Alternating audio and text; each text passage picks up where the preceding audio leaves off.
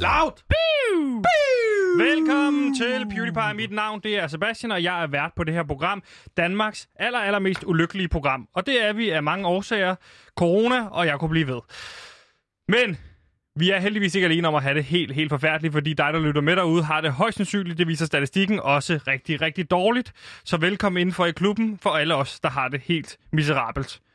Udover det, så er du ikke alene i den klub, fordi over for mig, der står Gantemir også, min researcher. Men inden jeg kommer til dig, så skal jeg selvfølgelig også nævne, at ude i regien, der står Simon, vores producer, og Mathias, vores producerassistent, sidder også med og får spist sin frokost til stor gene for Simon, kan jeg se. Men, Gantemir, du er jo, og du står her jo foran mig, på trods af, at du sagde i tidligere i dag, at du nægtede at møde ind. Hvorfor var det egentlig? Øhm, Nu skal du synge din sang. ja. Halløj! Øhm, Gantimir, Gantimir har research med, har indhold med. Gantimir har research med, og Gantimir har indhold med, og Gantimir har research med. Halløj, Gantimir her. Og øh, jeg troede ikke, at jeg skulle møde ind i dag, fordi at, øh, jeg troede, det var heldig dag. Der kan man se. Hvad for en helligdag troede du, det var? Jeg troede, at det var Sankt Hans. Ja, godt så. Ja. I dag skal vi igennem en lille smule forskelligt. Vi fortsætter kampen om at prøve at bonge en lille smule ud på Gallups øh, radiometermåler. Øh, folk, øh, der virkelig ikke har haft succes på arbejdet, dem dykker vi en lille smule ned i. Og så skal vi selvfølgelig også snakke om dit band, altså dine personlige projekter her i radioen, fordi hvor skulle du ellers tale om de projekter? Så endnu en gang Mhm. velkommen til PewDiePie. Vi vil være lykkelige.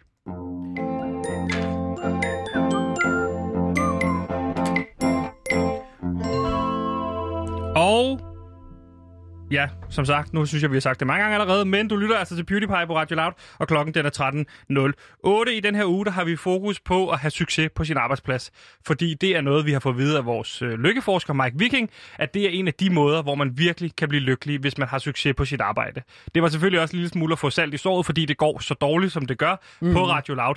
Men derfor så prøver vi at se, kan vi blive en lille smule mere succesfuld på arbejde. Ja, og det, det er også lidt salt i såret, fordi at det virkelig føles som om, at man skal prøve at tvinge noget succes ud af, øh, af at være her på Radio Loud. Fordi at det føles lidt som en øh, usuccesfuld kejle, og usuccesfuld kejle, det er et begreb, jeg lige har fundet på, Sebastian. Og det betyder simpelthen, at her går det ikke, som man kunne håbe på. Ja, det lyder meget som en podcast med øh, Esben Bjerre og Peter Faltoft. Hvad har det med en kejle at gøre, siger du? Det er mm. være, være, ikke at være succesfuld. Altså en kejle, øh, tænker jeg jo, man kan jo beskrive mange ting som kejler. Du kan være en kejle, Sebastian, Ja. og det er jo normalt noget negativt, men det kan også være noget elskværdigt. Jeg synes, min far er en kejle, Ja. og ham har jeg det jo lidt øh, forskelligt med. Ham kan jeg ikke rigtig lide øh, længere. Det Nej. har jeg ikke kunnet siden jeg var 11 år, fordi Nej, at der forlod lade- han ja. familien. Det lyder fint. Men det er en usuccesfuld kejle. Det Ja. er simpelthen noget, som måske er øh, elskværdigt, men som er usuccesfuldt. Lige præcis. Øh, boom. Piu, siger man så. Men altså, øh, Gantemir, kan du så ikke lige fortælle mig, fordi vi har det her lykkebarometer, hvor vi hver dag lige placerer os øh, fra minus 100 som værende. Det er, hvis du er en øh, komplet ulykkelig kejle. Og plus 100 værende. Jamen, så er du bare en lykkelig kejle. Og det er... Øh, det er jo... Det er jo... Det er jo... Det er jo... Det er jo... Det er jo... Det er jo... Det er jo... Sådan, jeg har det med det, Ja. mand. Og øh, ja, vi plejer jo at placere os selv på det her lykkebarometer. Det var det, jeg sagde for et kvarter siden, så jeg vil bare spørge dig, hvor ligger du henne på det lykkebarometer? Jamen, der ligger jeg jo på en minus 40 plads, Sebastian. Minus 40? Biu! Ja. Hvorfor siger du hele tiden bio? Det er fordi, at nu synes jeg bare, at det er helt vildt sjovt at sige biu. Okay. Så det vil jeg sige resten af dagen. Ja. Jamen Øh, altså, Ja, og minus, minus 40 ligger jeg, fordi at jeg, jeg er ikke helt på minus 100. Og det er, altså, for første gang har jeg slået en græsplæne. Og det gav mig, en, det gav mig noget lykke. at slå en græsplæne. Ja, ellers så ville jeg have været på minus 60. Du ved, Hvor har du når- slået en græsplæne henne? Jamen, jeg gik ned øh, ved altså, Kløvermarken, Ja. og så gik jeg rundt med Har du en... øh, slået hele Kløvermarkens græsplæne? Det kan du bande på, at jeg har. Og Kløvermarken, det er jo, øh, ja, en stor græsplæne, vil jeg jo sige, inde på Amager. Ja, det hedder jo vel over på Amager. Men lad nu det ligge. Der Ja. har du slået hele den græsplæne Ja. alene med maskine eller med håndkraft? Jamen altså, først startede jeg med maskinen, og der gik jeg cirka sådan de der 15 meter, og så måtte jeg jo så ty til noget saks. Og det, der fik jeg krampe i hånden, Ja. og så tog jeg så maskinen og reparerede den. Ja, så du har slået hele kløvermarken, vil du have mig til at tro på, med en saks. Yeah! Okay. Sådan er det bare. Øhm, og derfor ligger jeg på en minus 40 plads, fordi jeg synes virkelig, at jeg fik noget ud af dagen i går, men samtidig så er også mega smadret og mega træt, så derfor er jeg ikke helt vildt lykkelig, tænker jeg. Sebastian, min ven, Ja. hvor ligger du på lykkebarometeret? Minus... Minus 70. Skønt. Jeg har stresset helt vildt over, at jeg, det eneste, jeg havde, det var en sms øh, fra dig i går aftes, hvor du skriver, øh, glæder mig til, at vi ses på onsdag. Til, mm. Nu er det jo Sankt Hans i morgen. Og så har jeg kimet dig ned for at forklare dig, at du skal møde ind på arbejde. Det er ikke Sankt Hans. Og man har ikke fri, når det er Sankt Hans. Det brugte jeg også lang tid på at skrive til dig. Ja. Og du har svaret på nul af de sms'er. Første gang, jeg hører fra dig, det er for et kvarter siden, hvor du kommer ind ad døren og siger, at du, du troede det stadig, det var Sankt Hans, men du skulle bare hente noget til bålet. Ja, Men så er jeg nødt til at forklare dig endelig, det er en almindelig arbejdsdag, og det er ikke Sankt Hans. Men nu er du altså kommet herind, Ja. øh, så jeg stod egentlig på minus 95. Mig og Simon har stresset rundt og løbet rundt på at finde en, som skulle erstatte dig i stedet for. Men altså, øh, nu står du her, og du er her, og du har græs ud over det hele, og du er meget, meget beskidt. Og, og havde du tænkt at gå direkte til Sankt Hans, sådan som du ser ud nu? Prøv ja, at beskrive for lytterne, hvordan du ser ud. Det ser jo helt håbløst ud. Jamen lige nu Og står du skal lukke skjorten. Jamen lige nu står jeg i meget korte shorts, og der er så græspletter på dem, og så står jeg så med min øh, Hawaii-skjorte, øh, som øh, Sebastian lige har bedt mig om at øh, lukke, fordi at ellers så øh, var jeg jo helt bar Ja. øh, på maven, Ja. øh, hvor der også er en masse mudder og græs. Så jeg, jeg er egentlig ret beskidt, vil jeg selv sige. Og så Ja. har jeg selvfølgelig de fedeste solbriller på. Biu! Fordi jeg er frisk som en havørn. Og havørn, det siger man, øh, det, det ved jeg ikke om er et ordsprog fra i forvejen, men det har jeg fundet på i hvert fald. Frisk som en havørn. Det er noget, man siger i forvejen. Nå, så kan jeg, så kan jeg ikke copyright that one. Gør du det? Copywriter du de ting, du siger, når du siger det der for eksempel med en, en usuccesfuld kejle? Går du så hjem og copywriter de ting? ja, jeg prøver. Jeg prøver, men de giver mig aldrig svar Det tilbage. har du aldrig fortalt mig. Nej. At du, så du skriver til hvad? Pantekontoret? Eller hvad, altså, hvor sørger man for Ja, for det er ikke pantekontoret. Jeg Patent skriver det pan- vel i virkeligheden? patentkontoret, øh, patentkontoret øh, snabelag gmail.com skriver jeg til. Og har du fået svar? Nej. Nej, så Det er det nok ikke ikke den rigtige mail. Har du Nå. prøvet at undersøge, hvad mailen er? Øh, siger du, jeg skal prøve at research det engang? Hm, det har faktisk ikke tænkt over, Sebastian. Godt sagt. Godt brøl, Sebastian. I lige Det vil måde. jeg kigge ind på, eller kigge ind i, Ja. som Fint, en havørn og en succesfuld kejle. Konklusionen... hvad? Ja, jeg brugte bare de ordspil, ordsprog, jeg lige havde fundet på. Godt sagt. Konklusionen bliver, du altså ligger på minus 40 i dag, og lad os håbe, du kan komme en lille smule op der, og jeg er altså på minus 70. Nu skal vi i gang med dagens program. Hej, jeg hedder René Fredensborg. Jeg øh, stemmer på PewDiePie.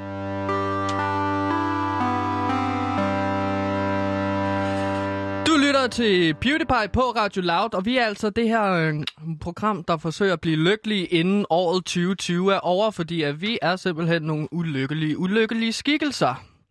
Og øh, ja, nu er det blevet tid til endnu en gang at snakke radio og, øh, om radio på radio. Ja, præcis. Fordi Radio Loud er endnu en gang i vælten, øh, og vi kan kun misundeligt kigge over på Radio 4, som fuldstændig slipper for at få opmærksomhed. Fordi vores fuldstændig egen Cecilie Lange, som jo har været herude på Radio Loud, som du snakker meget med. Mm, Ja, jeg snakker meget til hende. Ja, hun Det er svarer ikke altid, hun svarer. Nej, præcis. Jeg nærmest tror ikke, jeg har set hende svare på dit spørgsmål. Nej, nogle gange så sender Men jeg du skal også lade være med at råbe det over for den anden side af redaktionen. Hvorfor går du ikke over til Cecilie! hende? Cecilie! Jeg har noget, jeg vil sige til dig. Hun reagerer aldrig. Nej, men hun sidder også tit med høretelefoner på, når du gør det. Mm. Hun har altså været på besøg i et program over på BT, hvor jeg forklarer omkring vores 0 lytter, som jeg ellers føler, vi har gjort rigeligt for at forklare. Ja. Ikke er 0 lytter, men er 1 lytter. Alt mellem 1 og million, 5 millioner. Men vi ved, der er i hvert fald ikke 0. Så den er faktuelt forkert. Faktuelt. Alle omkring os har lagt os fladt ned. Vi har også selv lagt os fladt ned, ja. så det er svært at sende radio, når man ligger så langt ned, som vi gør. Mm. Men her fik Cecilia Lange altså også nævnt, at, en af pro- at problemerne går begge veje. For hun har for eksempel haft en oplevelse med, at den her folkevalgte politiker og ligestillingsordfører for Socialdemokratiet, Lars Aslan, øh, ikke ønsker at stille op hos hende, øh, fordi at der var for lidt lyttere til programmet. Så han har altså også købt den løgn, som er startet inde hos Gallup, er blevet Ja. sendt videre til Torben ude på politikken, og nu er endt hos Lars Aslan. Og der kan Og man... det er et kæmpe stort problem. Ja, der kan man se, hvor farlige sådan nogle løgne er i samfundet, fordi at det er meget let at sprede misinformation mm. ud til alle samfundets øh, breddegrader. Øh, det ved jeg jo også for eksempel som øh, Den tror jeg, du skal mit samtale på, arbejde den der med alle, alle samfundets breddegrader. Det tror jeg også, en du lige selv har fundet Nå, på. den tager jeg også lige. Det er godt, du siger det. Men det ved jeg jo som researcher. Ja, men Lars, han skrev altså i en sms til Cecilie. Hej Cecilie, der er jo ikke rigtig nogen, der lytter til radioen, så jeg tænker ikke, det er nødvendigt med venlig hilsen Lars. Og det har så udviklet sig til en helt masse mm. artikler i BT og i Ekstrabladet, og, og det bliver en lang mudderkastning mellem øh, Lars Asland og Radio Loud, og jeg kunne blive ved, og Ja. gider man det? Nej. Hvorfor kan de ikke bare lade os være i, go- i godt 3,5 års tid, og så prøve at komme ind og lytte, hvad der er Ja. for noget radio? Bare ignorer os. Bare Lige lad os præcis. være herude alene. Og sende radio ud til ingenting. Vi har ikke brug for al den der negative Nej. omtale. Tværtimod, ikke? så har vi brug for så, så lidt opmærksomhed som overhovedet muligt. Så jeg tænkte, nu gør vi det, at vi ringer til Lars Aslan en gang for alle, og får ligesom bare...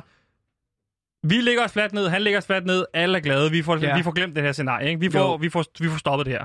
Lad os nu bare være venner. Lad os nu bare prøve at komme overens med hinanden. Lad os alle sammen bare ligge i en kæmpe bunke af pattekager. Og hælde sirup ud over os selv. Ja. Og så bare blive gode venner. Lige præcis. Ha' det godt med hinanden. Det er vigtigt for mig. Også vigtigt for mig. Nu får vi ligesom lagt låg på det her scenarie. Ja. Altså fuldstændig stoppet denne her, hvor den skal stoppes. Mm, Det er typisk Lars Hasland, ikke kan tage telefonen. jeg er sikkert sådan, sådan drenger. Hej, du har ringet til folketingsmedlem Lars Aslan Rasmussen. Læg en besked, og jeg vender tilbage.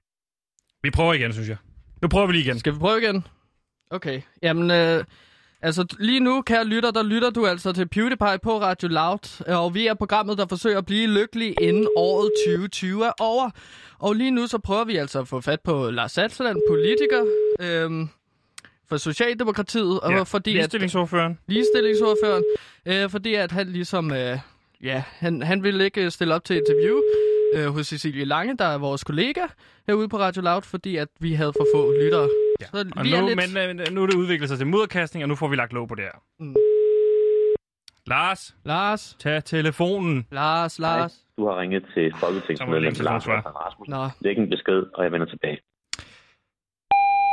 Hej Lars, det er Sebastian og Gantemir inden for programmet Halløj. PewDiePie på Radio Loud. Ja, det er Gantemir. Gantemir, du kan lige sige hej. hallo, Gantemir her. Ja, nu skal du høre, Lars, vi ringer egentlig bare, fordi vi gerne vil have renset luften en gang for alle. Og så er det samtidig også en perfekt mulighed for dig til ligesom at sige, nu har du været på Radio Loud. Så lad os starte der, hvor vi skal. Ja. Undskyld. Undskyld, Vi Lars. vil gerne undskylde på Cecilies vegne. Undskyld, undskyld, undskyld. Fuldstændig håbløs øh, oplevelse. Og så må jeg også sige, at du har fuldstændig ret i de ting, du har ude at sige. Ja. Der er for meget tøsefnid og hyggeleri på denne her radiostation, og det kommer altså især fra kvinderne på arbejdspladsen. Øh, så det skal vi bare have lukket ned for lige nu. Så det vil vi egentlig gerne lige have snakket med dig om. Og så synes jeg også, og det har du fuldstændig ret i, det du er ude at sige, det er fuldstændig hyklerisk, at hun deler private oplysninger. Og det ved vi, Lars, det kunne Ja. du aldrig finde på. Øh, så det er, bare, altså, det er bare for at sige, det er for dårligt. Øh, Ja. Så hvis du hører den her telefonsvar, så ring ind 47 92 47 92. Vi vil gerne lige have taget den øh, med dig, fordi vi har faktisk en idé, vi gerne Ja. vil vende med dig. Øh, du kan lige få lidt af idéen, fordi så vi lige kan brain på det. Ja, vi tænkte jo, at øh, en idé, som øh, ligesom kunne løfte alle programmer herude, og bare kanalen i helhed. Øh, vi har en idé her, og det er, at vi ligesom oplever, at kvinderne herude, de er sådan... De fnider, og det!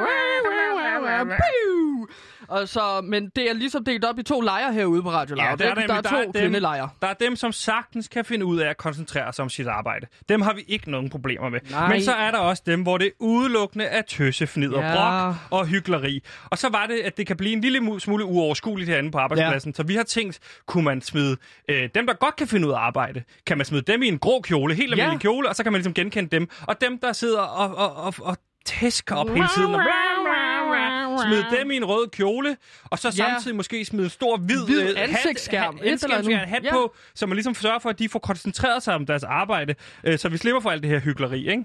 Så øh, Lars, ring lige tilbage, 47 92 47 92, så kan vi få talt den igennem. Ikke? Tak, Lars. Vi, øh, vi snakkes, Lars. Hej, hej. Ja, det var øh, altså øh, Lars- ikke lige muligt at få fat i Lars Aslan nu, men vi håber, han ringer tilbage under programmet. Det var Lars, øh, ja, ligestillingsordfører for Socialdemokratiet. You know, if you were to follow a busy doctor as he makes his daily round of calls, you'd find yourself having a mighty busy time keeping up with him. Time out for many men of medicine usually means just long enough to enjoy a cigarette. Og du lytter altså til øh, PewDiePie på Radio Loud, et program, der prøver øh, med 115 dage tilbage til nytår at blive lykkelig inden nytår. Ja, og en af de måder, som øh, vi tænkte, at vi vil prøve at blive lykkelige på i denne uge, det var at øh, prøve at finde succes på arbejdspladsen. Ja. Øhm, det var et råd, som Mike Viking, vores lykkeforsker, som vi snakker med en gang imellem, han gav os. Ja, Øhm. efter du jo fyrede ham, Ja, så er nu er han tilbage i vælten. ja, og der måtte vi lægge os fladt ned og så sige, Mike, vi vil gerne have dig tilbage. Ja. Det, der bare er besværligt, det er, hvordan finder vi den her succes på arbejdet? Og Sebastian, der foreslog jeg jo lige de der kvarter, inden øh, vi skulle sende, hvor jeg var der, øh, at i stedet for, at vi prøver at løbe direkte mod succesen her på Radio Loud, så lad os prøve at kigge bagud på historien, og så se de store fejltagelser, der har været på jobs. Ja. Og så lad os, inspi- lad os blive inspireret af Ikke dem. inspireret vel, men ved at lære Nå, af fejlene, tænker Præcis, jeg, ikke? så løber, i stedet for at løbe mod succes, så løber vi væk fra fejltagelser. Ja. Det tænker jeg, det er en fremragende idé. Så du tænker, ved at løbe væk fra fremtagelser, fejltagelser, så kan vi ramme ind i succesen. Ja, lige præcis. Ja. Der foreslår jeg jo, at vi kunne snakke lidt om øh, Burhan G's Prince hyldest til P3 Guld i år 2016. Ja. Der var han ligesom hyret til at skulle øh, lave den her hyldest, synge. Øh, det var hans arbejde, at han ligesom skulle præsentere en Prince-hyldest. Og det, det bare endte med, det var, at der var så mange mennesker, der var så sure på Burhan G. Fordi, at, hvordan vågede han ligesom at lave en hyldest til noget af det mest perfekte Prince, øh, eller hyldest til den her legendariske musiker, der er Prince, øh, som aldrig sat en fod forkert. ja. Har du klip med, så vi kan høre det? Nej, det Nej. har jeg ikke. Okay. Men hvad skal vi lære af det, tænker du? Du jamen, må jo t- have et par ta- gjort dig et par tanker Jamen, i forhold til, hvad kan vi lære her? Der tænker jeg jo, at vi skal se på reaktionerne, der har været fra de sociale medier mod Burhan G. Og det er bare, lad os øh, lære af det, at vi skal ikke hylde noget. Vi skal Okay. passe på med at Vi skal lave passe hylde ting. Ja, vi skal ja. stoppe med det, fordi at der er altid et eller andet, sådan, hvor vi ikke hylder det nok. Så vi skal gå den anden vej. Altså, vi skal passe på med at lave en hyldest homage til Prince. Ja, det var hans fejltagelse. Ja, så vi skal generelt bare ikke hylde ting. Ja, det tænker jeg. Så i stedet hvad for synes at hylde, så skal vi række ned på ting. Øhm, ja, det, altså, det, det kan vi også, men det er også farligt. Der er jo ligesom jeg. to veje at gå her. Ikke? Enten så kan man hylde ting, eller så kan man ligesom række ned på det. Ikke? Ja, men jeg tænker, at vi altid bevæger os i ekstremer herude Ja. på PewDiePie, ikke? Ja. Så i stedet for at hylde noget som helst, så ja. rækker vi ned på det. Så hvis, så hvis du skulle have lavet en, en Prince, Jamen, du så... skulle lave et take på det her Prince, Ja, hvad havde ja. du så gjort? Hvad havde du sagt? Jamen, så havde jeg gået op på scenen, og så havde jeg bare sagt, prøv at høre, øh, så havde jeg taget bukserne ned, vist min tissemand, Ja. og så havde jeg bare øh, taget trommerne, og så bare bullet, og så sagt, fuck Prince, fuck Prince. Men Fordi tror du ikke så også, det havde skabt det? lige så Gør det meget omtale, altså negativ omtale, som det, som Burhan G gjorde? Det skal, nej, det skal jeg heller ikke være, øh, dømme mig være herover. Jeg kan se, at du rammer lidt ind i, i en blinkud her. Ja. Hmm. Det, det, det, det, det er værd at tage med. Tage med. Så Ja. tager jeg en Hmm. her. Fordi i fodboldens verden, der kører der i disse dage en kæmpe stor skandale. Fordi vi havde, Okay. jeg troede også, det her skulle være en lille smule aktuelt. Fordi i aften, der spiller Danmark mod England kl. 20.45. Men det bliver altså uden de to unge engelske kometer, Phil Foden og Mason Greenwood. For de er blevet sendt hjem efter kampen på Island, hvor de fik damebesøg. Og det bryder altså med alle coronaregler på Island og i den engelske landsholdslejr. Og historien kom så i første omgang ud på Island, da man fandt frem til pigernes Snapchat, hvor besøget altså fremgik tydeligt. Så hvad tror du, vi kan lære her? Altså, hvad... Vi skal jo ikke have damebesøg i studiet, så åbenbart. Nej, åbenbart det ikke, fordi det er jo noget, som er upopulært hos jer lyttere og jer øh, social media brugere, at få damebesøg. Ja. Er det ikke det, vi skal lære af det her? Jo, Og så også lade være med at bryde coronaregler, vel? 100 Det er en dårlig ting. Det er en dårlig idé, så, Dum så idé. spri- vi spritter altid af, inden vi går i studiet. Jamen, jeg spritter både øh, pande og kinder og fingre og jeg tror, det vigtigste er at spritte øh, din knæ. mikrofon og din, øh, din, øh, dine fødder af. Skal man også spritte mikrofonen af? Ja. Modtaget. Okay. Nå, men øh, så, vil jeg have, ja, så har jeg et sidste forslag på ting, vi kan lære ja. øh, af fejl på arbejde. Og det er simpelthen øh, Titanics øh, dyk ned til. Det er jo ikke, super, det er jo ikke super aktuelt, øh, Titanic, i forhold til, at det også skulle være aktuelle fejl på arbejde, ikke? Hmm. Så, så Titanic er jo lidt ældre. Øh, Ja, men jeg tænker altid, at Titanic er aktuel. Der er altid nogle skibe, der går til Så skulle du have bunds, taget... Den, der er jo, Scandinavian Star er jo nyere i forhold til, hvis det skulle Jamen, det er også lidt for tæt på, er det ikke? Jo, det er rigtigt. så Jeg bliver tror det for du rammer rigtigt i forhold til Titanic. Det er aktuelt, vil jeg mene. Ja. Men, Men, der hvad, men hvad skal vi lære Titanic i forhold til at få succes på vores arbejde her på Radio Loud? Og nu står jeg og svinger lidt med hofterne. Ja, det gør du. Det kan lytterne ikke se, men Nej. det handler om, at vi ligesom skal prøve at styre udenom forhindringer, der kan være farlige for os at få hele det her Radio Loud-skib til at styrte ned på havets bund. For eksempel fra nu af, så tænker jeg, at vi skal passe på med metaforiske isbjerge som Peter Aalbæk for eksempel, og Mohammed-tegninger. Som vi tager afstand fra. Vi tager 100% afstand fra Peter Aalbæk, det er og- og, og og Mohammed-tegningerne, og- og... Jeg kan ikke huske det sidste. Adolf Hitler. Vi tager også Ja, afstand fra sure. Hitler. Sure. Og det har jeg sagt fra dag et. Da jeg satte mig ind i det her radiostudie, jeg tager afstand fra det juks, der blev lavet i det periode i Tyskland. For jeg har mange gange sagt, at 2020 er det værste år. Men der har jeg også været flere gange ude at sige, ja, men to- 42 var også dummer. Og så de og det efterfølgende der, der kom. Ja, Dem skal man også tage afstand Ja. fra. Og det er gjort. ja, Tag dine bukser på. ja, men øh, det er bare varmt. Mit navn er Frans. Det her er radio.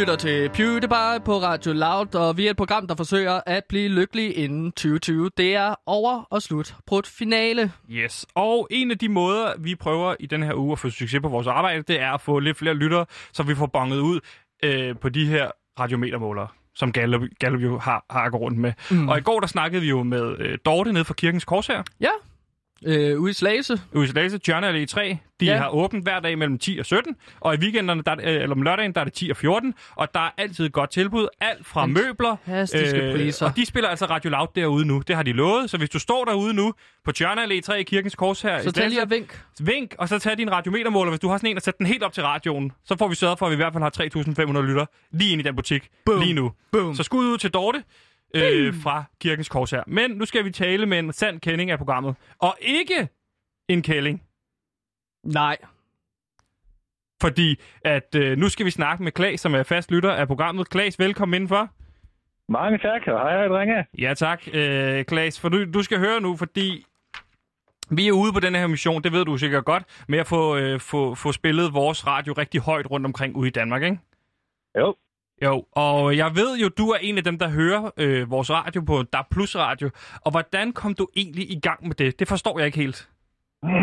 altså med at høre uh, jeres radioprogram. Er Radio Loud ude på, øh, på Ja, DAB. Radio Loud. Jamen, øh, jeg, jeg læste jo på Facebook fra Jyske Vest, nej, fra øh, en eller anden avis, Ja, hvor der stod, at øh, skandale, ny øh, radiokanal fra statens penge har ingen lyttere. ja. Ach, Og så tænkte du, Klaas, nu er, jeg den, nu er jeg den ene. Hvorfor fanden hopper du på sådan en overskrift? Det er jo en overskrift, hvor man som udenbart vil tænke, nå, der gider jeg ikke gå hen. Nej, det, det er jo rigtigt nok, men jeg er jo lidt en rebel. Ja, det er du, Klaas. Så jeg går lidt den anden vej i forhold hvad folk de siger til mig jo. Ja, Så hvis der er nogen, der siger, at noget er rigtig, rigtig dårligt, så tænker du, nu går jeg derhen. Ja, der skal jeg prøve. Det skal jeg prøve. Fantastisk, men så, så lyttede du rent faktisk til Radio Loud, og hvad fandt du så ud af? Det, så fandt jeg ud af, at det er et skide godt program. Perfekt. Klaas, det er jo lige præcis det, vi skide skal høre. Men nu har vi brug for, at du melder dig ind sammen med og mig- Gantimir, Simon og Dorte i den her aktivistgruppe, som prøver at få spillet Radio Loud bare en lille smule ude rundt omkring i Danmark. Og det ved jeg jo allerede, at du tager din del af opgaven, fordi du hører jo DAB-radio højlydt. Gør du ikke det, eller hører du det i dine ører? Jeg hører lidt af, lidt af hvert. Okay, Det men vi har brug for, at du hører det øh, på din DAB-radio højt. Okay. Og så ved jeg jo, at nogle gange så maler du jo rundt omkring i Danmark, ikke? Jo, det gør Altså, jeg. du og maler også i butikker og sådan noget, ikke? Jo, men der må jeg ikke spille med radioen. Men Klaas, du sagde jo lige før, at du var en rebel. Og hvis du står ved de ord, og du vil være en del af klubben sammen med mig, Gantemir og Dorte, så gør du det, at du rent faktisk næste gang, du er du et sted lige nu, hvor der er mennesker? Uh, nej, faktisk ikke. Okay, Lige der jeg er helt alene. men hvornår skal du ud et sted, hvor der er mennesker? Uh, ja, godt spørgsmål. Jeg er aldrig til at vide i det her firma her. Vi er overalt. Ja, men altså, så, så kan vi jo ringe til dig hver dag for at finde ud af det. Men Klaas, vi skal i hvert fald have dig ja. til næste gang, du er et sted, hvor der er mennesker. Så tag lige din DAB-radio med, og så bare mellem 13 og 14, så sæt den lige så højt nok, så en radiometer kan, kan, kan høre det, ikke? Jo, skal jeg nok gøre. Godt, og du Specielt har vel også... 1000 butikkerne. Lige præcis, Rema 1000, det er vores kernemålgruppe. Det har vi fået at vide på et ledelsesmøde. Rema 1000, det er der, hvor vi kan rykke. Ja. Ganske du tog hånden op lige før. Ja, men det er fordi, jeg tænker, Klaas, øh, kunne det være muligt, at du var interesseret i at have sådan en radiomåler, hvis vi kunne skaffe sådan en? Ja, selvfølgelig. Kan du Fordi skaffe så- sådan en? Jamen, jeg kan godt lave noget research, og så kan jeg finde en person, der har det, og så kan jeg, vel, så kan jeg lige hapse sådan en, tænker jeg, for den person. Jamen, det lyder godt. Klaas, har du ikke også nogle kollegaer? Jo, det har jeg. Har de DAB-radioer med rundt omkring? Uh, ja, men de hører det ikke. Nej, men kan du ikke lige sweet talk dem og få overtalt dem til at, at høre det? Så sender vi noget reklame i jeres firmas vej, hvis det er. Jo, det skal jeg nok prøve på. Ved du hvad, vi skal lige have fat i din chef til, øh, til en af de kommende dage, fordi så skal vi lige se, om vi kan få rykket noget over på, øh, på, altså på Radio Loud over på jeres Mm. DAB-radioer, og så, øh, så får vi lige sendt noget reklame den anden vej. Yes, det tror jeg, han bliver glad for. Det er perfekt. Klaas, tak fordi at du, øh, du er en evig kriger i vores kamp. Tak fordi du melder dig ind i aktivistgruppen med Gantemir, Sebastian, Dorte, Simon, Thiers Damborg, og jeg kunne blive ved. Velbekomme. Vi snakkes. Fantastisk, Klaas. Ja, vi snakkes. Vi snakkes. Du lytter til PewDiePie. Mit navn er Victor Lander. Det her program, det gav mig lysten til livet.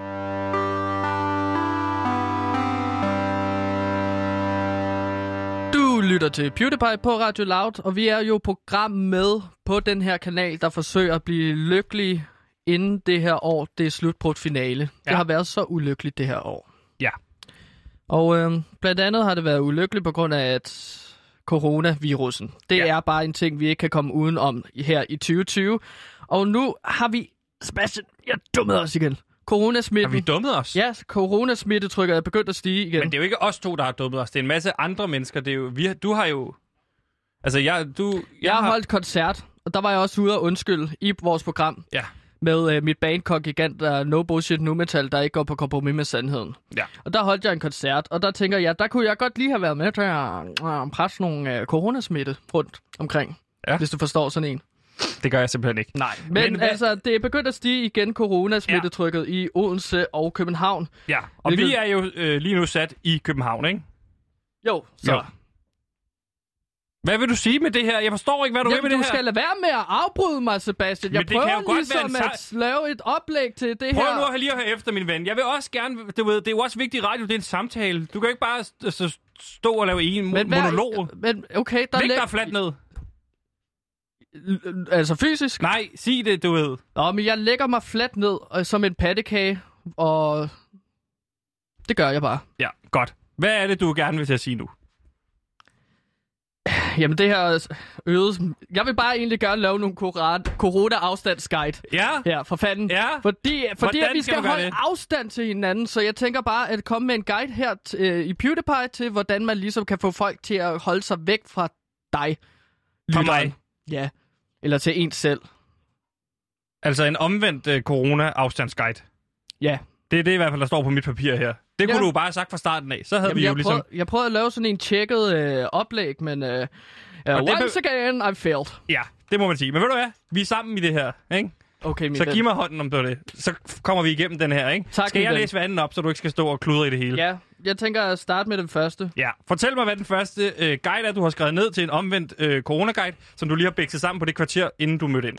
Jamen, øh, en måde at få folk til at holde, øh, få andre til at holde afstand til dig, det er at lade være med at gå i bad. Ja. Hvis du lugter rigtig, rigtig, rigtig, rigtig, rigtig, rigtig, rigtig, rigtig, rigtig, rigtig meget, så holder folk sig også væk fra dig. Bum. Ja. Det kalder jeg Fordi Okay. at hvis du bare lugter af prut, så gider folk ikke at snuse til dig. Så Nå. holder folk sig væk. Så flygter de. This one is a thinker. Det må man sige. det, så jeg synes, den er fin. agent- Den næste, du har skrevet ned her, det er, at man skal tage enten en UNICEF eller en Amnesty-trøje på, øh, så folk tror, man vil have penge af dem. Ja. Så hvad- holder folk sig jo væk fra dig. Ja. Det, er jo, det tænker jeg bare er mega smart. Så folk går en kæmpe bue rundt om dig, fordi at de tror, at øh, du vil sælge dem. Altså, det, Øh. altså UNICEF-trøjerne. Nej, at man vil sælge dem med et barn. Som Okay. UNICEF gør. Jeg er ikke sikker på, at UNICEF fungerer sådan, at man køber et barn øh, jo, jo, af, det, direkte af dem. det har jeg selv lavet research omkring, men øh, køber et barn af den. Må jeg spørge dig, altså, har du prøvet det her? Ja, jeg har prøvet at tage en UNICEF-trøje på. Hvor har du en UNICEF-trøje på? Eller fra? Hvor, hvor jeg har det fra? Ja. ja. Jamen, altså, jeg har arbejdet som indsamler. Og så skal man vel aflevere dem tilbage igen, tro- trøjerne. Hell. Du Hvis, afleverer, jeg vel, ikke, du siger, afleverer, hvis jeg også, ikke siger det, så ved de det ikke. du afleverer vel også de penge, du fik ind, samlet ind tilbage, ikke? Nej, dem beholder man jo selv.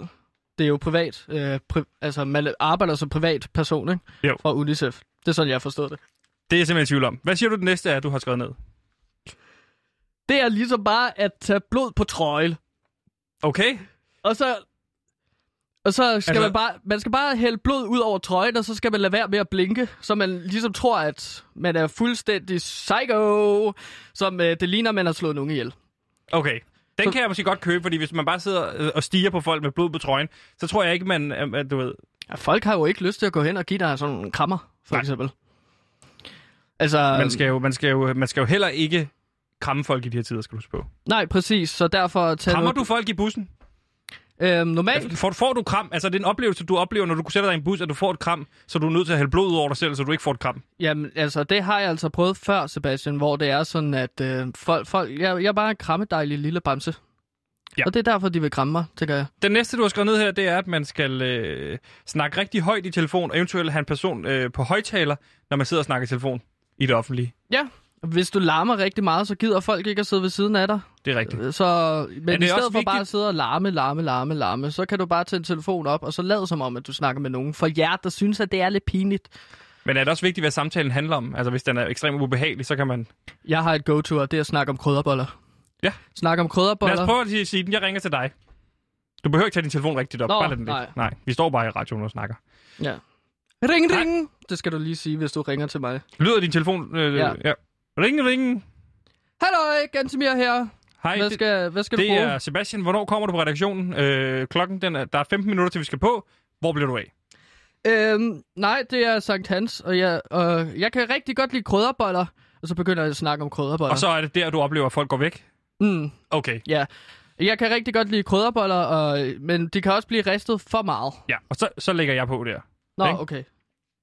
Så har du en her, hvor der siger, du har skrevet, have en psykisk lidelse, øh, fordi at danskerne har berøringsangst med det her øh, emne, som for eksempel, hvis, hvis man højt siger til folk, jeg har angst, så er det folk ligesom rykker sig, eller hvad? Ja, og du skal passe på, fordi jeg, jeg, når jeg har gjort det før corona, er gået hen og så råbt, jeg har angst for at skræmme dem. Ja. Øh, børn, for eksempel. Ja. Altså, så, øh, så, så, så kan jeg godt lide at ligesom holde om deres skuldre, og så råbe, jeg har angst, eller dødsangst, eller sådan noget. Ja. Men det kan man ikke gøre nu. Men du kan bare gå langt væk øh, på perronen, og så komme gående ned ad perronen. Ja. Øh, hvis du gerne vil have en gratis plads, og få folk til at holde afstand til dig, så kan du råbe sådan,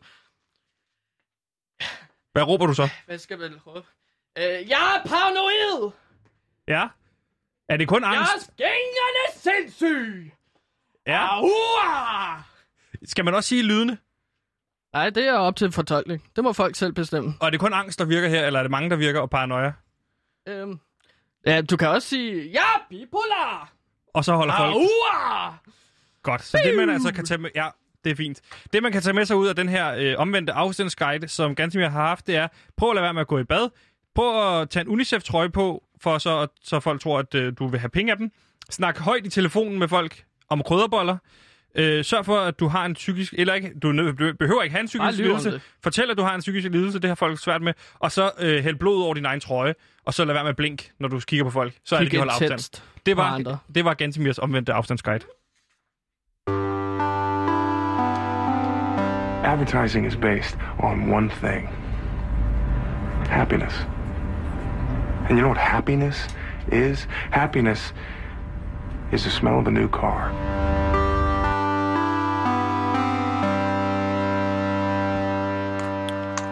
Og nu er det altså blevet tid til... Øh, du lytter til PewDiePie på Radio Loud. Det skal vi altid starte med at sige, Ja. fordi så ved folk, hvad de lytter til. Mm. Hvis de bliver i tvivl, og hvis man sidder derude med en lidelse, der gør, at man er meget i tvivl om, hvad det er, man lytter til, øh, så er det altså stadigvæk PewDiePie, du lytter til på Radio Loud. Og vi skal øh, til musiknyheder, og derfor så vælger jeg altså lige at spille det her helt kort.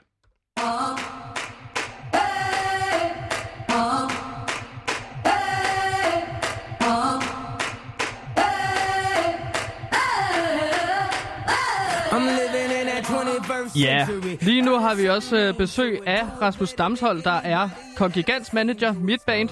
Men så bliver han også øh, værtsvikar, må jeg godt sige det? Ja, det må du gerne. Ja, på frekvens. Ja, her, på, her på Radio Loud. Ja, her på Radio Loud. Og det er jo så øh, Radio Louds øh, musikprogram. Ja, Ja. Øh, med musikaktuelle nyheder hver eneste dag. det skal I jo have tak for. Ja, for at få dig her ind i varmen på Radio Loud. Nej, det er mere bare det der med, at efter jeg har været herinde, så er det jo egentlig ret tydeligt for mig, hvor nemt det er at lave radio. Ja, Ja, men det, Okay. det er jo, sådan her Det- er det jo at lave Radio Loud. Så tænker jeg bare, det jeg kan, tror, det kan jeg, jeg tror, også det at lave gøre. 24-7 er lidt sværere, men altså, det, det at lave Radio Loud for eksempel, det er lidt, lidt nemmere. Jamen det er det, jeg tænker, hvorfor, hvorfor ikke det? Jeg også prøve lige at prøve det. Nå, ja, plus ja. Du, du var her jo så meget, at man Ja. tænkte, du kunne lige så godt blive hængende og lave noget radio. Det er det. at få penge for det her. Ja, præcis. Øh, men jeg vil jo betegne dig som en musikekspert, Rasmus. Og tak jeg er jo det. også selv øh, en musikekspert i og med, Ja, at jeg har jeg er også lidt en musikekspert, vil jeg sige. Jeg vil ikke sige, at du er en øh, musikekspert, men ikke det som mindre. Har jeg fundet en musiknyhed frem, som jeg synes, at vi skal øh, snakke lidt om. Ja. Fordi den musiknyhed, den introducerede jeg jo lige for tre minutter siden, og nu Ja. synes jeg, vi skal til at høre den musiknyhed. Ja, præcis. Øh, Det amerikanske erhvervsmagasin Forbes har udgivet deres liste over de mest indtjenende berømtheder. Listen topper ingen ringere end Kylie Jenner fra Kardashian-familien. Hun er den rigeste. Hun har tjent, altså den rigeste berømthed. Ja. Hun har tjent det, der svarer til 3,7 milliarder kroner. Hold da kæft. Uh.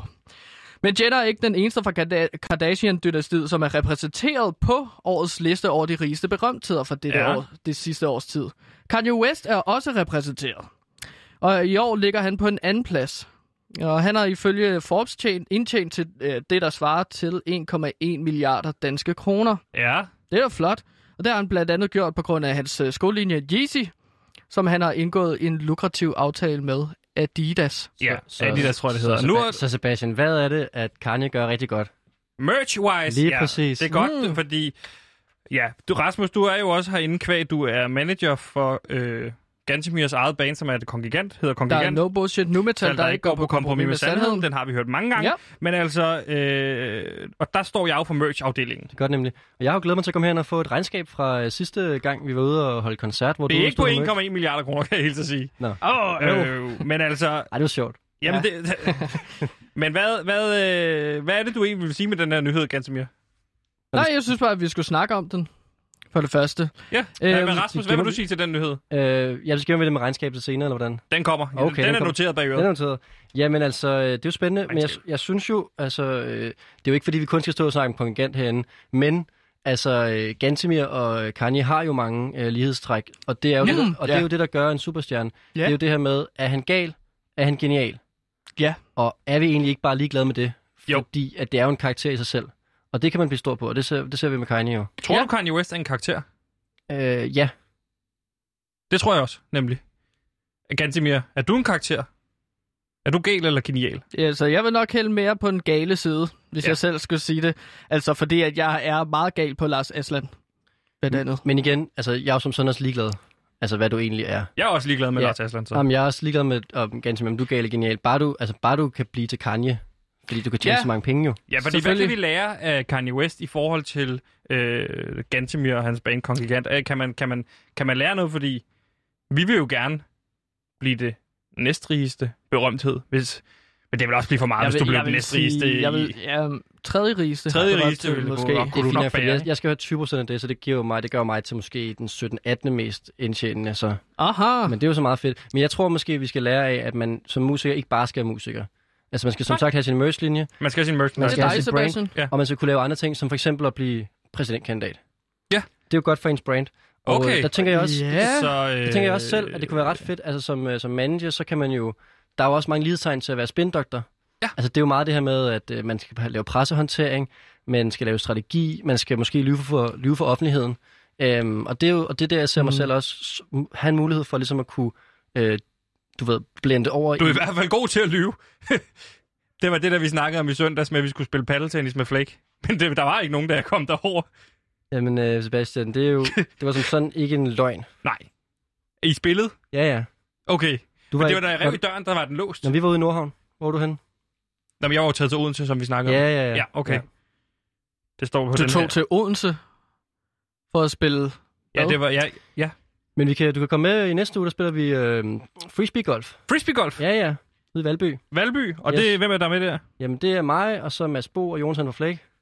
Den vil jeg glæde mig til. Ja. Så går vi lige golf. 18 huller. Men bare lige for at vende Det skulle ikke være tilbage... første gang, I gjorde det. Okay. Men bare lige for at vende tilbage til øh, det med politik og kongregant, fordi nu lyder det som om, at du lægger op til, at øh, jeg skal gå efter statsministerposten. Det vil jeg sige, ja. Det er stort, det her. Men det er jo også en, det, det, Det- er jo en karriereplan, kan man der, sige. Ja, der, det, det, er der jo ikke, også det er jo ikke i morgen, det er jo ikke i morgen, det er, det er når du har fået etableret, ligesom, øh, ligesom Kanye har udgivet en, måske, du skal måske udgive en 8-9 albums, så vil vi være der. Det er jo langtidsstrategihåndtering, det her. Okay. Ja. Tænk, hvis jeg blev øh, statsminister, så kunne jeg rent faktisk komme ind med noget af den sandhed, der ikke går på kompromis med Men hvordan, hvordan vil man gøre sådan en som ham til statsminister? Nej, altså det er jo ikke nødvendigvis det, at du skal være statsminister. Du Nej. skal bare stille op til det. Kunne Flake blive statsminister? Altså øh, lave en dobbelt du statsministerpost? Nej, men, men igen, det handler, om, det handler kun om branding. Ja. Altså det handler om at få en masse ud af at stille op til stats- statsministeriet. Ah, det handler ikke om at blive statsminister. Nej, nej. Nej, fordi jeg vil heller ikke kunne lyve. Altså, jeg er altså retfærdigt og sandfærdigt menneske. Ja. Så det der med at blive statsminister, øh, der skal man altså gå på kompromis med sandheden, fordi de alle sammen er nogle løgnere og reptilmennesker der på toppen. Men måske jeg kunne hjælpe dig til at lyve. Altså, hvis jeg kunne sige nogle ting, som næsten var sande, Ja. Ja. og så du ligesom bare skulle ligesom som sådan en uh, form for sådan en dukke. Okay. Bare Prøv du, prøv, prøv du at sige noget, som du mener er sandt. Så prøver vi lige af, om man kan, du kan lyve. Prøv at sige noget, der er sandt. Øhm, Prøv at forestille dig, at du står foran øh, 5 millioner mennesker. Du, du er lige blevet øh, indsat som statsminister. Hele Danmark er dukket op. ja. En relativt stor plads, vi står på. Hvad vil du sige? Jeg foretrækker is-sandwich over for isbåd. Det vil du starte med at sige til 5 millioner mennesker, der er dukket op, nu- fordi du blev statsminister. Nu, nu bliver jeg du nervøs. foretrækker hvad? I, is-sandwich frem for isbåd. Is, Eller altså skal det is, være... Eller i, is. I, hvad er det, du siger? Siger du is? Jamen, er Is-sandwich? det ikke i, altså sådan, når man spiser is? Is-sandwich. Is-sandwich. Okay. Og det er en sandhed. Ja, det er jo meget sandt. Hvordan det vil du så det det at- Jeg skal forstå, du kan bedre lide is-sandwich, end du kan lide is. Isbåd. Det er jeg faktisk enig med, fordi den bliver lidt, øh, altså den bliver hurtigt, smelter Præcis. chokoladen hurtigt på Jeg en... synes øh, bare, Ja, at isbåden tak. har lidt mere sådan, der er lidt mere crunch i den. Så får ham til at sige det omvendte. Uh, du kan sige, at uh, du har... of- Altså indtil du mødte mig, Ja. så har du altid bedst kunne lide is-sandwich. Men så kan du sige, så skete der noget i dit liv, som... Okay, jeg skal lige formulere det som sætning. Ja. Du kan sige, du går på talerstolen og siger, jeg har længe været fortaler for is-sandwich, men der har sket noget i mit liv på det seneste, som har gjort, at jeg har fået øjnene op for isbåd. Så har du ikke løjet. Åh, oh, Du siger ikke, at du ved, is-sandwich... At du, ikke- du, I princippet kan du bedre, stadig bedre lide is-sandwich, men du kommer til at sige det, så det lyder som om, at isbåden har fået Hvis du lige plads. tunet ind på øh, PewDiePie, så lytter du til øh, Radio Loud. Nej, hvis du lige er tunet ind på... Hvordan går den? Hvis du lige er tunet ind på Radio Loud, så lytter du... Hvad er vi egentlig? Er vi hovedet? Nej. Hvis du lige er tunet ind på din radio, på Radio Loud, så lytter du til PewDiePie. ja. Klokken den er 13.47, og lige om lidt så er den 13.48. Og du skal... Øh, vi har netop besøg af Rasmus, øh, manager for Kongigant, som er dit band, og du skal lære at lyve. Og Ja. nu skal du sige det der med is, både is sandwich. Øhm, kære vælger, øhm, jeg kan rigtig godt lide øh, is-sandwich, men øh, lige nu, og for si, i, i sidste uges tid, har jeg simpelthen fået øjnene bling op, bom, for isbåd. Ja. Og det, er det rigtigt sagt? Det, det skal jeg simpelthen kunne sige. Men det var altså alt for de her... Formuleringen er øh, nok til, at den vil gå an i det givende eksempel. Det var alt for musiknyheder. Du har ikke så lang tid. Okay. Ja, det var fint tid. Hej, jeg hedder Troels Nyman, og jeg er kok, og jeg betragter Gantemir som min søn.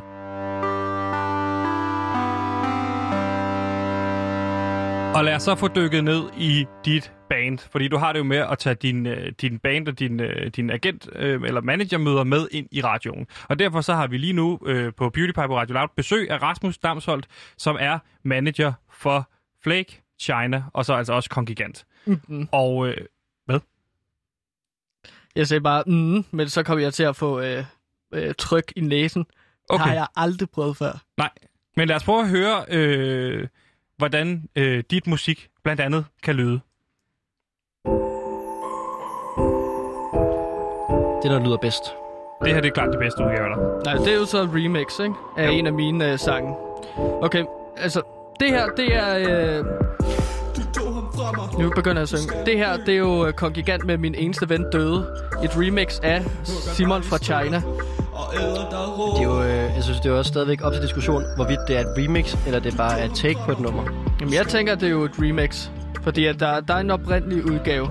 Ja, som så bliver taget et andet sted hen. Og så godt kan være, at det nummer, det, det, det skal ende med at være også som hovedversionen. Men jeg er som sådan ligeglad, at vi kalder det, bare det, er det der bliver pitchet til radio, når vi kommer dertil, ikke? Ja. Ja, 100%, fordi originalen den lyder sådan her. Det er fedt. Det er fedt. Det er fedt, det her. Godt udgangspunkt, vil jeg sige. Og det her, det er den samme sang som før. Eller ikke helt, vel? Det her, det er, oprind... det er den oprindelige udgave. Den øh, kick-ass udgave. Det var her, vi startede inden management, kan man sige. Mm. Ja. Ja. Ja, lad os bare stoppe. Vi behøver mere, behøver, tror jeg ikke, vi behøver at høre. Det kan vi sige til lytterne, at, øh, at hvad hedder det, det er jo så det, man gør som manager. Så kommer ind og hører noget, et øh, råmateriale, et produkt, og så tænker man, hvor, hvor kan vi få det hen, for at det ligesom kan komme ud til masserne. Ja. Og der kommer jeg så ind og giver mit aftryk, som jeg hører før. Mm. Men vi har jo slet ikke fået samlet op med, med dig, Rasmus, fordi du havde jo øh, fået sendt øh, Gantemir ud og spille live som kongregant i den, øh, den grønne kødby, og vi har ikke rigtig samlet op sammen med dig i, hvordan det, det foregik, eller hvordan du synes, det gik. Fordi du sagde jo, det er gået fremragende på nær, at øh, Ja, du jeg kom til at jo- bryde nogle coronaregler. Ja, det, det var jeg også ude at undskylde for. Men Der var simpelthen så mange mennesker samlet til den koncert, og de stod meget tæt på hinanden. Undskyld for det, men ellers så var det en stor succes, har jeg fået at vide. Ja, du, du, især, især problematisk, da du begyndte at opfordre til øh, moshpits, ikke?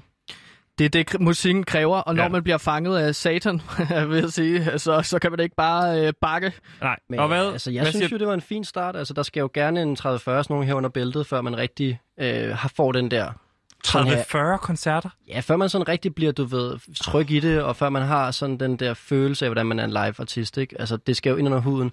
Og øh, jeg synes jo gennem, at du, øh, du virker øh, altså meget ukomfortabel på scenen, og det var også lidt besværligt at få dig i gang i virkeligheden. Du var ikke sådan, du tog ikke rigtig gå på scenen og sådan noget, så der var en masse sådan startvanskeligheder. Jeg kan jo ikke være der hver gang, du skal spille koncert. Altså, så var jeg der til det at kan få- jeg altså heller ikke. Øhm, og så var der jo, hvad hedder det, så, så, så jeg bare for at sige, næste gang kan jeg måske ikke lige være der for at, altså nemmest, jeg skulle nærmest tvinge dig op på scenen jo, du var jo Du helt bar rar. ham jo op på scenen, Ja. øh, da du gik i gang, fordi du nægtede at gå på scenen. Men det var bare for sjov. Var det det? Altså, jeg er ligeglad om det var for sjov eller ikke for sjov, det var ikke sjov for mig. Nej, det var jo ekstremt pinligt. Det var en kæmpe joke. Okay. Så det var for at jeg, sige jeg til dig, en stærk, stærk han. så for at sige til dig, altså for eksempel, altså sådan, for vi kan nå til næste år, så at stå på musik og på den store scene, så skal du kunne, altså gå på, gå på scenen selv. Det er Okay. step 1. Det skal du selv klare. Så skal du ikke have skrevet din tekst ned på papir. Du skal ikke være nervøs. Okay. Og, du, og altså sådan, det er bare sådan nogle helt basale ting, inden vi overhovedet kommer til selve koncertoptræden, mm. ikke? Ja. Så er der noget med setlisten, det kan vi altid snakke om. Hvad for nummer du valgte. Du spiller for eksempel ikke China-nummeret. Nej. China-udgaven af det nummer. Nej. Nej, jeg, jeg vil også sige, nu var jeg jo selv i forhold til at sælge merch. Og der vil jeg sige, vi solgte jo 60% af lageret. Ja, du gjorde det fantastisk, Sebastian. Fremragende Ja. øh, præstation på merch-afdelingen. Umiddelbart fint, men jeg har ikke set regnskabet endnu, så det er svært at vide. Vi tjente 600 kroner. Hvorfor sender du ham ikke regnskabet, Sebastian? Men jeg kan jo ikke... Hvad skal jeg bare overføre på MobilePay? Nej, du skal jeg bare se et regnskab. Okay, men jeg kan sige det jo nu. Vi har tjent 600 kroner. Øh, for, for lytterne, der sidder derude, kan du så ikke forklare, Sebastian, hvad et regnskab er? Jo. Det er... Altså... Hvad regnskab er? Ja. Jo. Man skriver ned, så har man nogle penge. Og så øh, til sidst, så skriver du til et tal. For eksempel her, nu skriver jeg 600 kroner. Det er mit regnskab. Det har jeg skrevet på en seddel nu. Hvor kommer de 600 kroner fra? De kommer på MobilePay jo. Nå, okay. Jeg fik dem på MobilePay folk. Du sagde jo inden koncerten, de der t-shirts, de er så grimme. Sig, folk kan betale, hvad de vil. Og folk betaler 100 kroner per t-shirt. Øh, jeg har brugt cirka 850 på, på, på, på t-shirt. Nå, det er et regnskab, fordi så har jeg jo... så er jeg nede på minus 150. Så hvis vi får solgt de sidste for 150, så går vi i 0. Og så er vi ligesom også øh, spredt budskabet Ja, så som sådan ikke nogen succes, kan man sige. endnu. At gå i minus. Nej, men det handler også om at kunne se fremad, ikke? Hvad er det, vi skal gøre herfra? Fordi du sagde, du ville også komme forbi i dag, fordi du sagde, at vi skal jo rykke nu. Nu er det, der skal ske Mm. det, den næste, ikke? Ja, men altså, der er jo mange ting at tage fat på, og øh, nu nåede jeg ikke engang helt igennem min liste over ting, der var i forhold til koncerten. Øh, men altså, en ting, vi jo nåede til, var, øh, var det her med din performance på scenen. Ja. Altså, øh, at det virkede... Øh, Statisk. Det virkede, ja, uforberedt. Det Skræmt. virkede improvisatorisk. Det virkede... Øhm, som om du ikke ville være der. Ja. Okay. Øh, Der, der er mange ting, jeg ikke kan huske fra den koncert. Ja, så det mit giver så god mening, kan man sige. Mm. Øhm, og der vil det første være, synes jeg, at hive fat i en scenecoach. Okay. Øhm, som man jo for eksempel øhm, kunne snakke med omkring. Og det er noget, alle store artister gør? Det er noget, alle store artister gør. Okay. Hvad er det, en scenecoach gør så? En scenecoach øh, vil jo gå ind og kigge på din performance. Og Ja. optimere og sige... Øh, Flere flammer. ja, og måske... Flere døddyr. Ja, og så er det sådan noget med, Ja. giver det mening at lave sådan noget med hofterne, når man er, spiller heavy metal, for eksempel? Ja, du stod meget vrikket med hofterne. Ja. Det er mit uh, move. Ja, det vil han, gå ind og, han eller hun gå ind og kigge på og sige, er der noget, vi kan forbedre, er der noget, vi kan ændre? Altså, vi, jeg tænker, at vi laver en session simpelthen, hvor enten vi laver en rigtig koncert, eller vi laver noget øvelokale. Du har et øvelokale, ikke? Jeg har Han et plejer værelse, bare hvor at øve sig herude på, i sofaen herude på Radio Loud. Skal Ja. ja. gerne ligne en scene, kan man sige. Det er faktisk den eneste gang, du har talt med Cecilie Lange. Det var da hun var, at du skulle skrue ned. Ja, skru ned for charmen. Ja, det tror tror jeg ikke, det var det, mente. Anyways. Så hvis vi skal samle op, så rykker vi herfra, så er det øh, få styr på regnskab. Det har vi lige fået. Så den kan vi tjekke af. Og så skal vi have fat i en scenecoach til Gandemir til at få rykket ham hans, øh, hans performance. Ja, yeah. Der, altså det er jo bare... Mit navn er Esben Bjerre, og jeg har prøvet at lytte til PewDiePie. Og du lytter altså til PewDiePie på Radio Loud, et program, der prøver at blive lykkelig inden året ting, til, der er flere ting til listen. Den, den, og den tager vi 100% på et tidspunkt, fordi inden det, så har Gantemir, du har forberedt noget, som du meget gerne vil tage sammen med både mig og Rasmus, sagde du jo. Ja, fordi at øh, nu, øh, der har jeg glædet mig til det her. Der sker Ja. jo øh, gigantiske ting inden for bokseverden lige for tiden. Ja, og der tænkte du, hvorfor er det, du tænkte, Rasmus skulle være med til det? Jamen, det er fordi, at jeg tænkte, at du er sådan en rigtig øh, boksertype. Ja, du kan godt mig lide... Flæk, vi sidder og tager tit en aften, så sidder vi noget Ultimate Fighting eller boksning. Og det er Ja, fedt, fordi så tror jeg, du bliver glad for det, du har forberedt nu. Fordi hvad er det, Gantemir? Ja, altså, der er det, der hedder stjerneboksning, og det foregår så hvert år. Det er, hvor man sætter reality-stjerner over for hinanden. Og det var åbenbart et gigantisk succes. Men jeg tænker her på PewDiePie, at vi kan oppe den succes og give dem nogle råd til kampe, som de kunne lave. Øhm, bare fordi, at jeg ikke kender nogen af de der reality-stjerner. Så hvis Ja. man vil have familien Danmark ind fra foran øh, bla bla bla stuen, og så ind i boksestævnet, så, øh, så har vi nogle bud til, hvad for nogle kendte man kan tage og lave kampe mellem. Og så sagde du, så ville du gerne have, at vi skulle vurdere, hvem ville vinde den kamp, hvis det nu var, den blev sat op, ikke? Jo. Så nu er det blevet tid til kamp nummer et. Og kamp nummer et, det er mellem rapperen Vafande, alder 37 år, kampvægt 87 kilo og en højde på 1,98. Han er sanger og rapper med et smil på læben, og mand bag hittet, giv mig et smil. Og han skal kæmpe mod Christian Hornslet. Øh, han er- Hornslet. Hornslet. Ja. Ja, tak. Han er en 57-årig kunstner med en kampvægt på 82 kilo og en højde på 1,86 meter høj. Og øh, der er altså beef mellem dem, fordi at de var med i begge to i anden sæson af Over Atlanten, hvor, Ja. de, øh, hvor Fante var lidt sløv i betrækket. Jeg lægger mig der, hvor jeg vil sige, jeg ved godt, hvor Fante, han har øh, lange arme. Han har meget lang arm. Men jeg vil sige, jeg tror, Christian Hornslet, han er typen, der bider. Så jeg lægger mig på Hornslet her. Jamen, øh, Christian Hornslet, han kunne godt være sådan en øh, slem, øh, slem, slem bad guy, som øh, vil gå lige til stålet og gå lige efter skridtet, for eksempel. For eksempel med at bide, som du sagde, ikke? Så kunne han godt finde Altså på bide, at hvor bide. Fante i skridtet. Ja. Men han er også ligeglad med at dø, Hornslet jo. Ja, Han lige præcis. nogen- han har ikke nogen dødsangst. Han har ingen Nej. dødsangst. Okay, men så ligger er vi os simpelthen på, øh, på Christian Hornslet. Vi kan lige nå en kamp mere. Og øh, anden kamp foregår mellem Inger Støjberg og øh, hun skal kæmpe mod Sara fra Instrukskommissionen. Og Inger Støjberg er 47 år og Ja. kampvægt på 72 kilo, højde på 71. Hun er næstformand for Venstre. Og, og på den anden side står Sara fra Instrukskommissionen. Hun er 34 år, 67 kilo og øh, en højde på 1,68. Og hun er en vegetar, der godt kan lide at gå tur med en chai latte. Chai latte hedder det. Chai latte. Ja. Jeg tror, jeg vil lægge mig på Inger Støjberg, fordi hun er rødhåret. Og der De er mener du, at hun har en fordel. Ja. Har du egentlig været op og slås, Sebastian, nogensinde? Øh, definer slås. Altså pande en? Nej. Men Har du, er du prøvet at blive pandet? Men jeg har aldrig slået igen. Jeg har aldrig nået det. Jeg har, jeg har røget ud først. Okay. Hvem Nå. siger I? Du har 20 sekunder til at svare. Øh, jeg vil gerne høre dit... Øh, ja, øh, dit, øh, hvad hedder det, dit lykkebarometer. Nå ja, for helvede. Øh, jamen lad os, øh, lad os, du, vil, du nægter at udtale dig. Øh, vi startede jo på minus 70, og du var på minus 40. Ja. Og jeg ligger mig på minus 72, fordi jeg fandt ud af, at vi har minus i regnskabet. Ja, jeg ender med at ligge på en uh, minus uh, 30. Uh, fordi jeg synes egentlig, at det har været en meget fin idé at uh, komme med nogle uh, guide, uh, en guide til corona-afstand. Ja. Til jer uh, uh, savlende lyttere. Det er roligt. Og hvad siger du? Hvor ligger du henne? Øh, jeg er på... Det har jeg så ikke forberedt det her, men jeg er på plus 1. Plus 1? På min eget barometerskala, fordi det er Åh. ligesom... Jeg er blevet 31 år. Hey! Du er Det kraftet ved plus. forklaring. Ja, Nå, hvad er din forklaring? Ja, men det er fordi, det er jo så form for en ekstra runde, ikke? Ja. Altså ekstra nummer. Fordi for 30 år siden, der havde jeg klaret det hele. Det havde Ja. opnået alle mine mål i livet, og nu herfra, der er det bare ekstra nummer hvert år. Fed historie. Hold da kæft. Det er fandme i orden. Gid man havde det er mere noget, liv. vi ikke. Tak fordi du kom forbi, Gid Rasmus. man havde dit liv. Hold din kæft. Øh, Gansimir, det var alt, hvad vi nåede for i dag. Jeg må bare sige det, som det er. Øh, jeg må lægge mig fladt ned og sige, jeg har simpelthen dungerne stiv pæk. Bum, bum.